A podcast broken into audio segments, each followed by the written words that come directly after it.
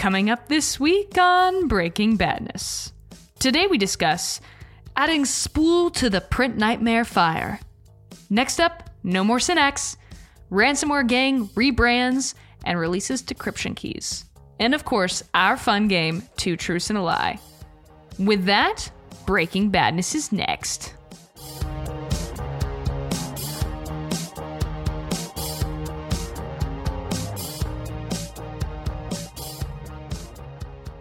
Welcome to Breaking Badness, episode number 94, recorded on August 16th, 2021.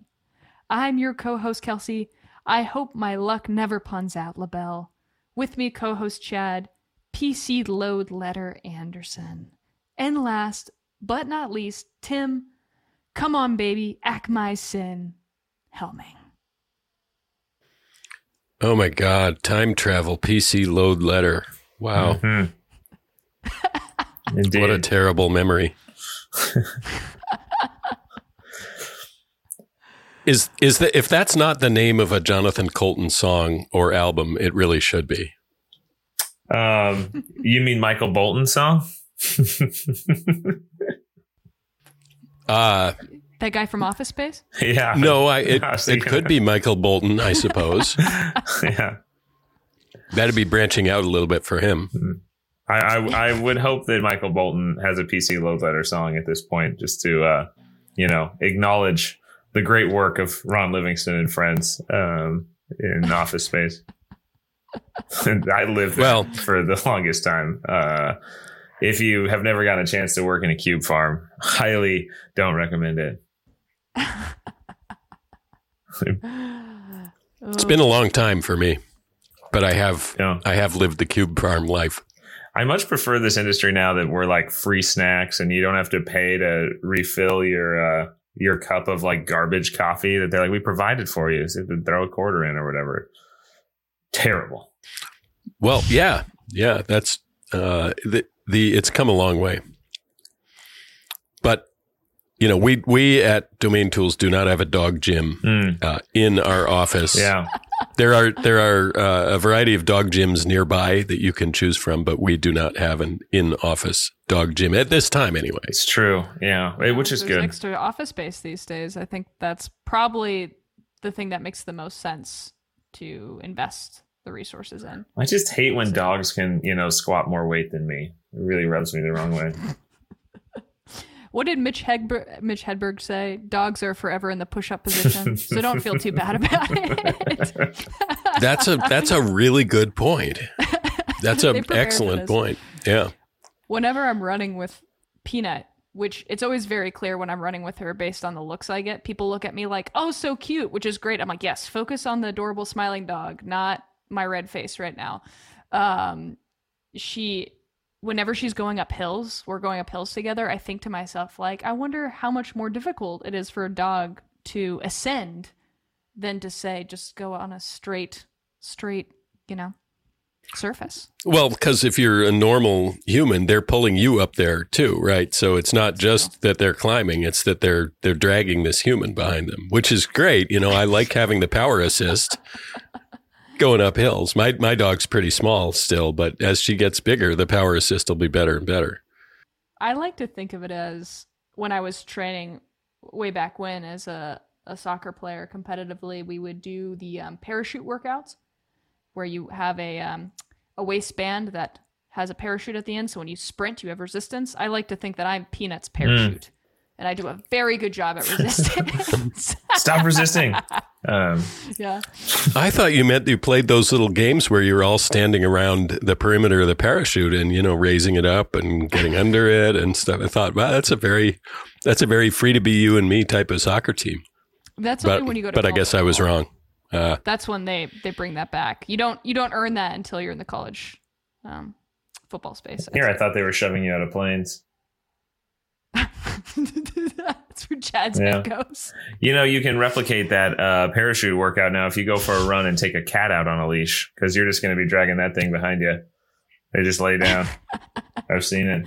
My brother uh, does walk his cats, I will say. So I guess he does that as Hmm. his exercise. I find there's something really amusing about seeing a cat on a leash. I don't think they feel the same way about it. No. When I lived in Eugene, I went to school at University of Oregon. Two pet specific memories. We're going full come to mind. biography today. Let's go. Full biography. Let's go. Uh, the first is I was walking behind the library and an older woman was walking a cat, and the cat was kind of like walking in my path. And she just looked at me and said something like, Silly cat, just never listens to me. And I'm like, You're, you're, I don't under, you're walking a cat. Like, I really don't know what you expect here. That just like really tickled me that she was like judging her own cat for not knowing how to walk on a leash. And the second was I was throwing a football with my friend um, in front of where we were living. And I saw a man turn around. He was in his car and he was driving, and the driver's window was open, and there was a parrot on his shoulder. And I was like, that is trust. Just driving with a window open with a parrot on his Well, what what you don't know, Kelsey, is that a couple blocks before, when you didn't see it, some random parrot flew into that car. And, you know, was it was it clung clung on there for a little while, and then it probably went away again. It was just looking for a, a lift. It heard there were some good seeds, you know, a, a few blocks down the road, and it, it was too lazy to fly there itself. I was thinking Lyft like Uber, and I was like, wow, parrots were really early adopters um, for this whole Lyft idea. They really caught on fast. Wow. Okay. Well, lots to think about here. Cat, dog, parachutes, runaway, liberated parrots. Um, should we should we talk about cybersecurity or Oh wait, do we have a cybersecurity podcast? Yeah, we we do, right? Is that is that still true? Is that is that? I think that's right. Yeah. is that what brought us here? I mean, I thought this was the pet show, but I, you know, my schedule's confusing. So yeah, uh, yeah. We normally we normally record that after the right after this, so it makes sense. Um, okay, so let's talk about our first article today, which is adding spool to the print nightmare fire. So a day after dropping its scheduled August patch Tuesday update, Microsoft issued a warning about yet another unpatched privilege escalation remote code execution vulnerability in the Windows print spooler. So this is not the first time we've discussed Windows print spoolers vulnerability. Um, can you brush us up on this vuln before we dive into the more recent news, Oh, Chad? can I? Um, be excited. the so Print Spooler is a Windows service, runs by default on all Windows machines. It's what handles uh, the spooling of the printer, of course. Um, but I yeah, guess that. it does all the uh, printer management, you know, sending jobs to the printer, um, you know, paging that sort of stuff, uh, and uh, that includes both it, like peripherals that are attached as well as network printers. So because it does network printing um, as well, it listens and therefore has access to the network stack. Um, so this makes it possible to hit the service remotely, which means that attackers can exploit issues with the service. In the case of Print Nightmare, the original, there was a remote code execution flaw that was found. So attackers could do anything they wanted on the machine that was running the print spooler. A remote code execution, again, is where the attacker can run code that uh, they have created on the machine remotely. So big problem, right? You know, they don't have to be hands on keyboard or anything. They can shoot it over the network. So since printing is required for most businesses, um, it wasn't something Microsoft could just ask people to say, disable, even though that was their solution. They did ask people to just disable printing, which I'm fine with.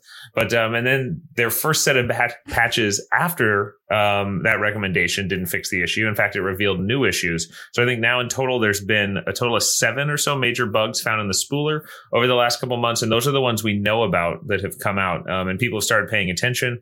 Vulnerability researchers have started paying attention and spending a lot of time poking at the spooler service. So um, probably more bugs to come, given how many have surfaced already. It's hard not to imagine a bunch of smushed bugs on reams of paper, Mm. to be frank.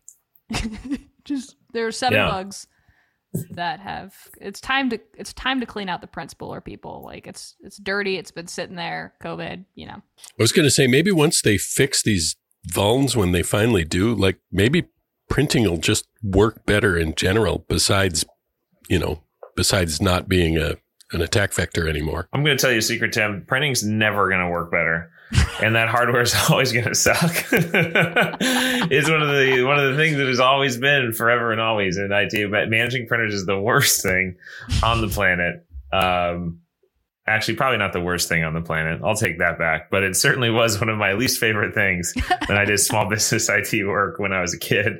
Uh, I worked for a company for a couple years and I was like 16, 17, uh, fixing small business office networks. And the printer was always the reason I had to show up. And it always said something stupid, some error that was entirely like non translatable. Chad's too cool for spool. Yeah. Spools out for summer was uh, really Da, da. What I used to call it. I'm starting to think that you're the one that's finding these vulnerabilities. like, I want to save people like me. Yeah. Well, it turns out if you take a printer and you bash it in a field with a baseball bat, it uh, fixes the printer problem by eliminating the printer. So While listening to dramatic music, of course. yeah, But those Motion. but those print jobs just exist out there in some some limbo state forever. Yeah. They never I think print jobs are like energy, they can't be destroyed. They they can be changed, but yeah, they're never created or destroyed. All the print jobs are just they're always there. I like that. I think this could just turn out into a new form of spirituality. Yeah, What's the magic in the air? It's just unfinished print jobs. just Just opportunity waiting. My home is haunted by unfinished print jobs. it keeps knocking things off the counter. You have to dress up as that for Halloween. An unfinished print job. Yeah. Oh gosh. Well, you, we fast forward to last week, and Microsoft released a patch, but there is yet another issue. So, what did Microsoft warn users about other than the fact that print job energy is not created or destroyed, just exists yeah. forever? So lots of uh, printer ghosts um, is what they. Yeah, uh, no. Uh, you you're going to be surprised given all that lead up, but it's another Windows 10 print spooler bug. Um, this one with functional exploit code in the wild. Really, they that's kind of the case for all of these now. But um, uh, this, along with the new bugs being found um, due to the incomplete updates earlier, um, just adds to this list of uh, trouble. Trouble, trouble, trouble. And when does this vulnerability exist? What happens when it's successfully exploited? So this vulnerability exists now, um, and so when when this vulnerability is exploited, all of the print job ghosts just get released into the wild. Um, but on top of that, this latest bug is an issue whenever printers get added or deleted. Uh, so what vulnerability researchers do, um, just as a you know to give a bigger picture here, is they look for places where the code um, accesses elevated um, system privileges, right? So in this case, when a user makes a change to the spooler service, uh, or sorry, when a user makes a change to printers, the spooler service runs something as administrator. So if they can then find a bug in that chunk of code, um, they can run their own code with elevated privileges as the spooler service in that part where it calls out to, um, you know, uh, like elevated privileges. Um, and so then they can run their code as administrator and it's game over for the system right at that point. So that's exactly what happened here and why Microsoft has mitigated this by making it so default user level accounts now cannot add or remove printers anymore. And this is a really interesting precedent since um, Microsoft typically refuses to do these kind of legacy default changes for security.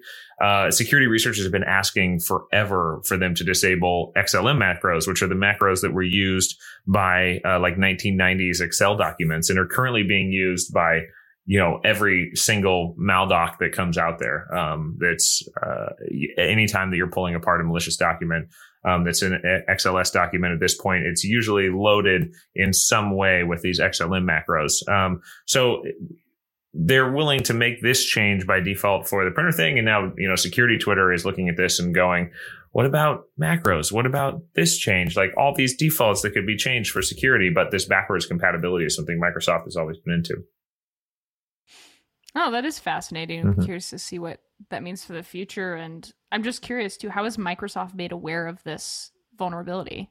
So there's a researcher named Victor Mata, I think, from uh, Accenture, Accenture, um, who must not be having to deal with their latest incident response um, and ransomware outbreak. So uh, good for them; they've worked themselves into a great position. But uh, they found the bugs, reported them last December, which shows you how long the time frame has been on a lot of these print spooler bugs that they've been out in the wild, or at least sort of known about. Um, but they're you know, Victor obviously is following responsible disclosure here, released them to Microsoft. Um, so I would assume at this point, uh, because more and more people are taking a look at the Print Spooler service, that Microsoft is probably getting several bugs that they're having to take care of uh, these days. And we'll probably see another Patch Tuesday or two uh, with major major spooler bugs in them. I would guess. I'd like to see Tom Hanks come back to his role as Patch Adams, but instead of be a doctor, it should be like a cybersecurity slash, I don't know, just tech related film. Like like an admin of some kind. Yeah. Patch Tuesday Adams. A, Patch Tuesday Adams. A movie on burnout in the tech industry. Have you never had a weekend? Do you work nights on Tuesdays? Always? Have you considered switching to a Linux based environment? Uh, the trailer writes itself. Yeah.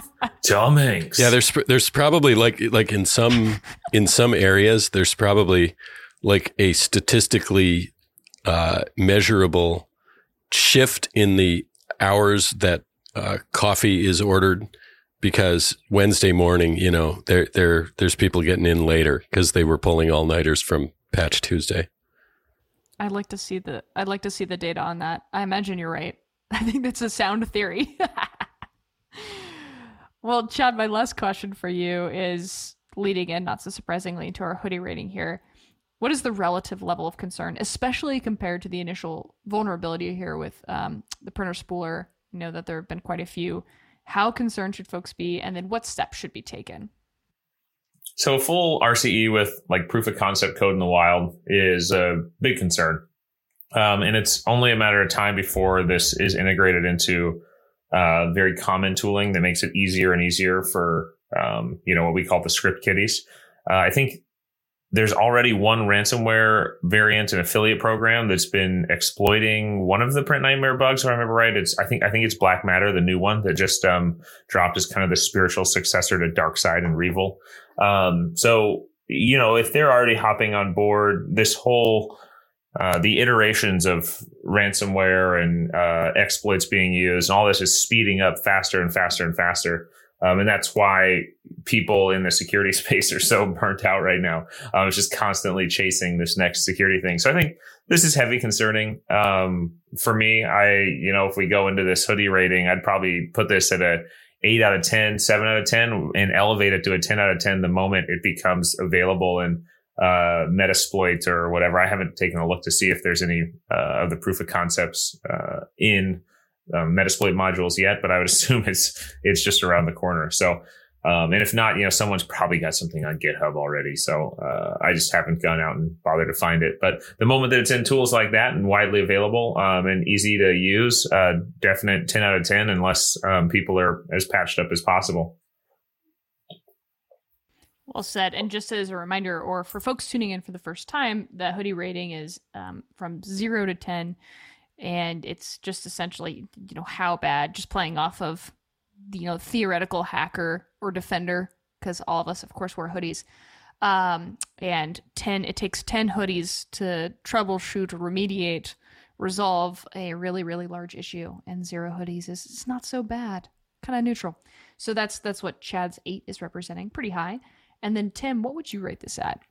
Well uh, not to be boring here but I, I I was already kind of thinking a lot of the same things Chad was because like this seems like a story that is definitely far from over. And um, RCE is always a bad thing. So um, I'll go I'll kind of split the difference between his 8 now 10 later and say 9 uh, but depending on how it's exploited it, yeah it it could easily go to 10 um, yeah, this is this is one of the worst vulnerability based stories that I think we've seen in at least a, a couple months.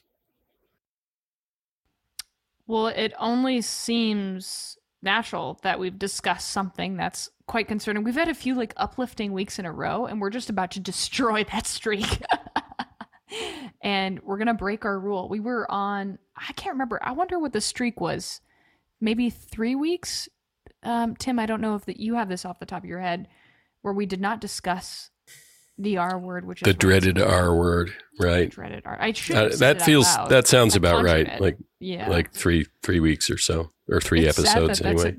A, a good streak. but here It really is. You know, we we should once we're back in the office, we'll have. I think we already talked about this. Actually, one of those big signs that has the replaceable numbers. It has been this many days since we did a story on ransomware. Yep. Exactly. I have you'll see this on Twitter when this episode goes out. I already have my Daryl from the office zero days since our last ransomware incident. Um ready to be published on social to promote this very thing. Um unfortunately. But um this next article is titled No More Synax, um, which stands for something. Chad educated me on this right before the podcast started. Uh, I was hoping they were just cynical, um, but that's not the that's not the case. And before I jump in, Tim, do you know what this is standing for? This SYN and ack? Uh, yeah, I mean, this is part of the uh, uh, TCP protocol, a client server handshake. Um, and yeah, you start off with SYN, uh, which is about synchronizing, and ACK is about acknowledging. And so, if you look in packet captures and stuff, you'll see you'll see these trade offs of SYNs and ACKs going back and forth. That's lovely. Bill the Cat from Bloom County was way ahead of his time in saying ack all the time. Do you think there's something we could learn about how we communicate with one another from how protocols are? that sounded really nice, the way you describe sin and act. Well, that's that's true. They they're it's very yeah, they're pretty uh um pretty well uh disciplined about that. Indeed, indeed. It's true we could learn something as humans. But there's also some redundancy kind of in it. So it would be like we meet and I say hi and you say hi and I say hi, hi, received your hi and you say received your receipt of my hi. and you know. So I mean we'd be really sure that we had heard each other say hi. There would be there'd be no no doubt about that. That's true. That's true. There's some efficiency. We tend to really sort of talk. Yeah, I mean, we mostly talk UDP in the world, right? We just sort of we say stuff, and the person may or may not reply back, and they may not reply correctly back, and we just keep saying stuff. That explains so much. But you know, you know, certain people like air traffic controllers, they're TCP. They they they act, they sin and act each other all the time, even if they don't actually use those words. Surely you can't be serious. Got the vector, Victor? Oh gosh. All right. So this ransomware group, as you might imagine, which as we've talked about, SynAck uh, for a bit here. So the SynAck ransomware gang released the master decryption keys for their operation after rebranding as the new El Comada or El Comida. Is it El Comida? Do you think? Uh, or Cometa, Cometa. yeah. It means the comet. Oh, that's yeah. There's that's a that's a, heavy-handed choice there. All right. Um, so, Tim, can you give us a download on this ransomware gang and what they're known for historically? You know, who are their typical victims? Any targeted geos in particular?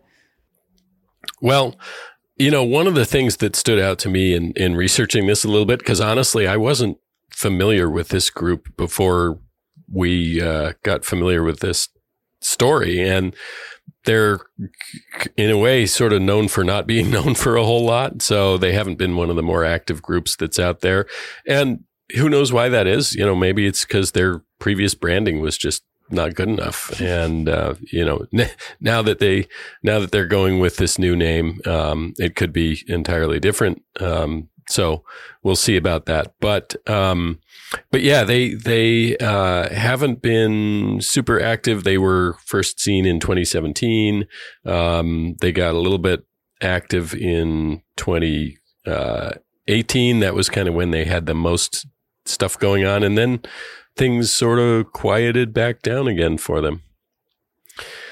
Until it Um, sounds like maybe and- July. Oh, sorry. Go ahead, Tim. Yeah, yeah, until until July. Um, so and they they were doing the uh, the affiliate model, but as we'll see a little later, not not super actively. Uh, so you know they got they weren't doing a whole lot, and they got uh, not that many other people involved in not doing a whole lot relative to other ransomware groups. Obviously, if you happen to get stung by these people, then it's just as bad as uh, most of the other ones, at, at least until now. But um, but yeah, in they they're not running with the big dogs so far. That's maybe one of the sadder things you could say about a ransomware gang. Nobody wanted to be affiliated with them. That's tough. Yeah, that's that's a that's a bad day in in uh, cyberspace. That's deep. That's that cuts deep. Uh, but I cut you off in the middle of your very important thoughts here on the group. Uh, but it does sound like something kicked up in July. Is that true for for these folks? Yeah, so they, you know, they had their their branding consultant, and they decided to go with this new name. It, I'm sure it tested really well with the focus groups, um, and so they went away from that SynAck branding, and uh, they closed the SynAck chapter of their sordid little existence, and they have now uh, they're now El Cometa, the comet. So they're hoping to streak across the skies uh, of the of the cyber world of crime space, as it were. Of crime space. and outside of this rebrand um, and doing the what is it, the Pepsi challenge of ransomware gang naming conventions, um, what else have they been up to? Oh wow, you mentioned the Pepsi challenge. So just quick uh, diversion here. The, you know, they when they did the Pepsi challenge, this was like in the 70s, maybe into the early 80s. Uh, they would they would set up the thing and and of course it was Coke and Pepsi. There's no other cola that they were going to challenge you against and uh, they would give you a little taste of each and they would give you a saltine in between uh, to kind of cleanse the palate. And uh, I knew a guy who took the Pepsi challenge, and when they asked which one he liked best, he said the saltine. and I think they probably kicked him hard and made him go away. But anyway, now that we're back in 2021, uh, besides the rebranding, um, they uh, the consultant that they had must have run their numbers and figured out there weren't enough outstanding ransom demands uh, or something like that, um, or maybe I don't know, they were going to be too busy ordering all their new trade show swag and whatnot with the El Cometa branding to get around to collecting ransoms that maybe victims were trying to pay. I don't know. But anyway, they just decided to hand over the decryption keys, which they did. Uh, they handed them over to the folks at The Record, which is a, uh, a really good InfoSec news site. Some of you are probably familiar with, run by Recorded Future. Ah, yes. Tim, you're, you know, diving into the the Pepsi challenge also reminds me of one of my favorite birthday cards I've ever seen. Where I don't know if this was for a birthday or just was a random card, but the picture on the inside, some there was a like a Pepsi executive and um having some sort of unfortunate conversation where they were letting someone go and they said, I'm sorry you can't work here anymore. We found traces of coke in your system. And happy Oh, birthday. I don't know yeah. why that was a birthday card. That's that's a pretty random birthday card. But in my family, we have a tradition of buying cards that have nothing to do with the actual occasion, and then writing. You know, so so I just got a birthday card for my kids that was like a sympathy card. Uh, some something about you know I know you're going through a lot of stress. The schmaltzier, the better. Uh, in our in our case with these cards, yeah. That's brilliant. Oh my gosh.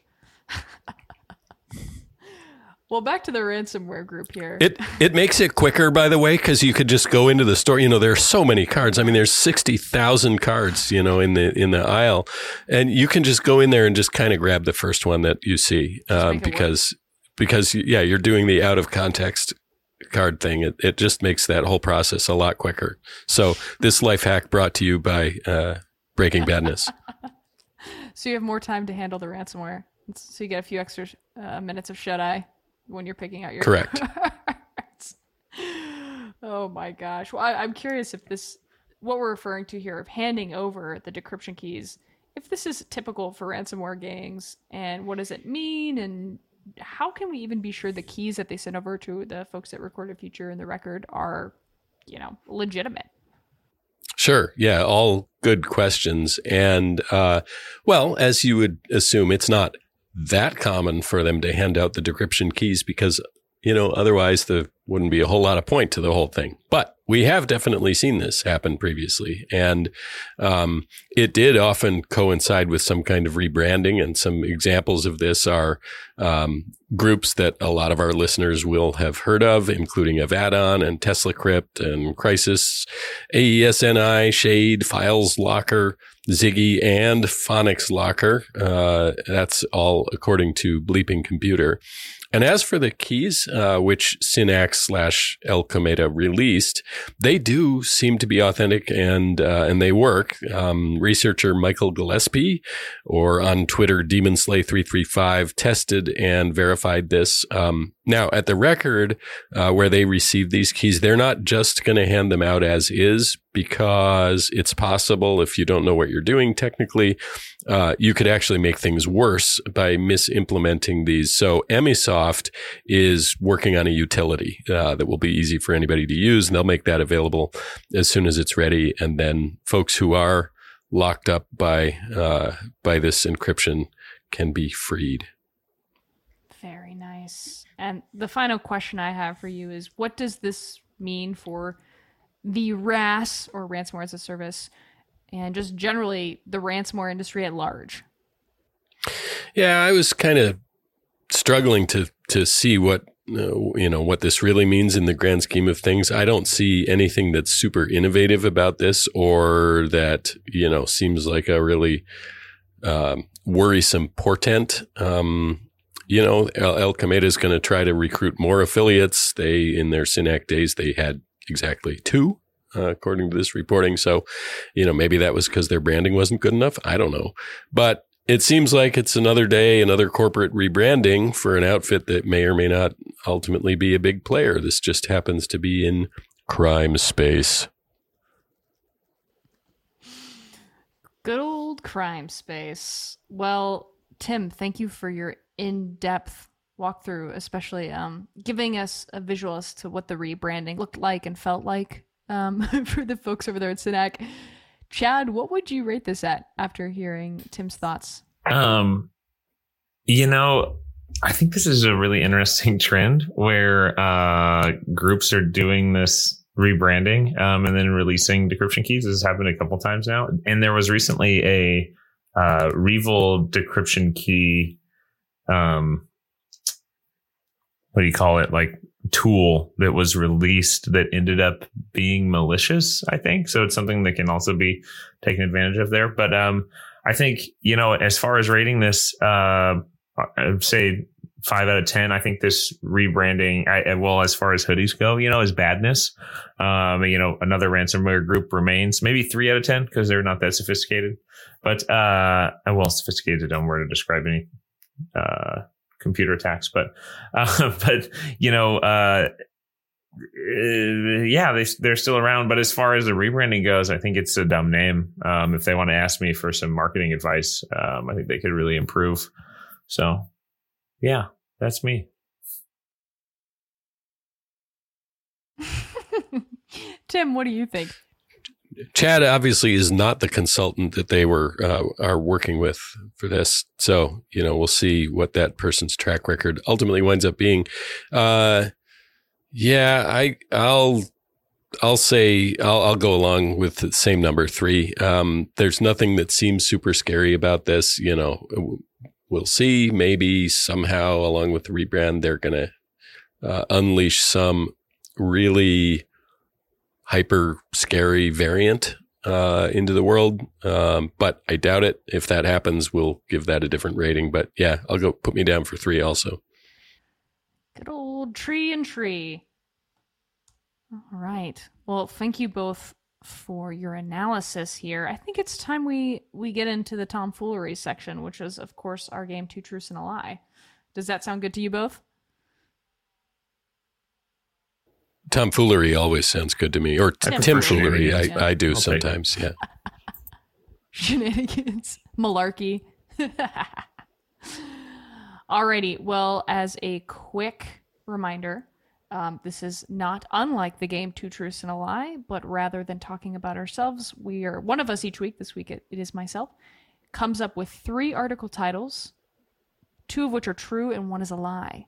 And so Chad and Tim will be attempting to decipher which is the lie. And of course, there's a point system um, that is counted in binary. And with that, are you ready for me to read the articles? Well, I'm as ready as I'll ever be, but actually, no, I'm less ready than I'll ever be because you know I'm. I think I'm. I feel a little less in touch with the latest stuff that's happened. Uh, so it's really going to be pure luck if I get it right this time. Tim Helming is a two truths and a lie shark. He's been he's been reading up right before this for hours, just waiting to destroy me at this game. That's my belief. That's my prediction. We'll see if that turns out to be a true or a lie. All right, here we go. What the heck? Hacker behind biggest ever cryptocurrency heist has a change of heart and returns the loot. Next up, Adobe unclouds their judgment and fixes critical pre authorization vulnerabilities in Magento. And finally, Lockbit ransomware gives us something to Crytek about. Crytek confirms Lockbit ransomware attack and customer data theft. Hmm. I'm trying to make a critical joke and not be too critical about that story or something. Well, I don't think I. Uh, I think I. Some of this sounds a little bit familiar. Uh, what was the first one again? Was the first one the change of heart Yes, over and the re- returning of the? cryptocurrency Yeah. currency heist ever. Hmm. I'm I'm just gonna take a wild stab. I'm I'm gonna go right down the middle and say two is a lie. Chad, your thoughts? I I've been paying attention to Lockbit 2.0 and I I don't remember seeing the Crytek story, but then again, I'm also just flooded with ransomware crap all the time. But I am just gonna trust my gut and I think I would have noticed and go with number three is the lie. Well, Chad, you are correct.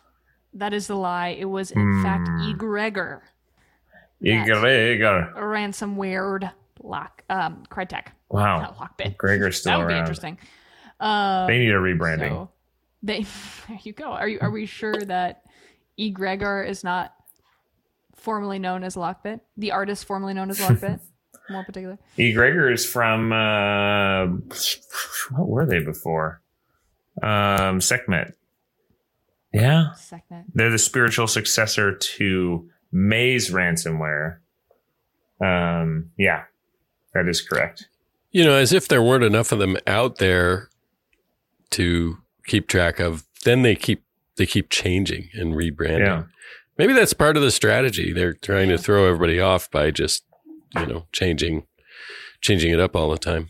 If anyone from the Maze Gang is listening, though, I'm willing to do a consulting for your rebranding. Um, you know, feel free to give me a ring or on Twitter. You know, just reach out. I've got lots of like really fun names. Uh, you Slide into his that I would DMs. love to read in the news more so than you know whatever like doppelpaymer boring conti boring you know i could really i could really come through with a with a good heater of a pun you know that every time you read in the news you kind of aren't even mad actually if they uh, get into your network because you're like, that's funny, but uh, I can take care of it.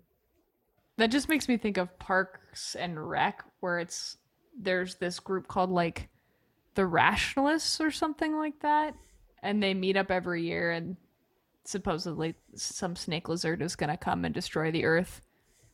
But they called themselves something like the Rationalists, so it'd be really hard to argue with them Mm. because it's in the name. It's hard to argue when it sounds like they're called the Rationalists. Um. It's very rational. Anyway, yeah. I'm still thinking about snake lizards. Great ransomware gang name. snake lizards. This one's got legs. I I want to. This one's got legs. Oh yeah, so the um the, no, is the reasonabilists, and they were derogatorily known as Zorpies in Parks and Rec. They follow Zorp the Surveyor, whom they believe will destroy the world. Um, yeah, A surveyor, a surveyor. like like somebody with a little uh, telescope on a tripod, is going to come and, and destroy the world. Wow, Well, who knew? Yeah, it was quite funny. They would all come together and played um, wooden flutes together to to to signify the end of the world. I, I feel like did I just take mushrooms or something? This is just getting weird. Oh, this my time my timeline just changed. The, this these are, these are always like hilarious Easter eggs that comedians or the, the writers put in these comedies, I should say. Their holy texts are organize it, an assuming business organization's guide, and organize it too. Engage with Zorp, which explores the theory of a 28 foot tall lizard with a volcano for a mouth who controls the universe. How tall? I believe it's um 28 feet. That that seems like a pretty small volcano. Fair. I mean, just thinking about you know the pr- proportions of your typical uh, uh, supernatural lizard god. Yeah. I mean, there's there's a whole guide on that, right? You could just look that up. Like, I, yeah, that would be a small lizard mouth for a volcano. No question. oh man, that show was taken off Netflix at a horrible time. I'll just say it's what the it's what the world needed, and it was taken away from us all. Um, but I highly recommend watching that show for a good laugh. Anyway, um, I threw in an Easter egg for what's going to be a special episode here in the coming weeks, and I'm actually not going to give it away like I always do. I always let it slip who our next special guest will be, but I'm not going to do that this time. But if you listen carefully, you might catch it. I think everybody who listens to Breaking Badness listens carefully. We have the best listeners, right, Tom Hanks? Sorry, what were you guys saying?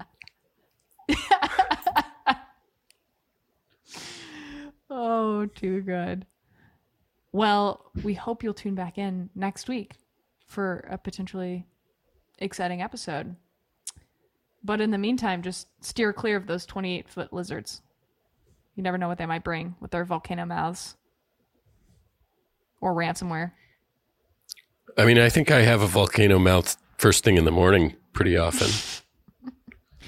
You know, that's the one part of COVID I feel like it's very rare to find somebody with bad breath these days because nothing like having to smell your own breath all day. It's it's pretty rare to find anybody these days. That's That's true. That's true. Excellent. Well, thank you, Tim and Chad, per usual, for a great episode. And we'll be back next week for another episode of Breaking Badness. bye bye. Uh, bye bye now. Just a moment. Accounts payable speaking. Just a moment. Just a moment. That's about all we have for this week. You can find us on Twitter at Domain Tools. All of the articles and IOCs mentioned today will be included in our blog post, which can be found at domaintools.com slash resources slash podcasts. Catch us every Wednesday at 9 a.m. Pacific time when we publish our podcast and blog. That's all we have for this week. We'll see you next week on another episode of Breaking Badness. Until then, remember, don't drink and click.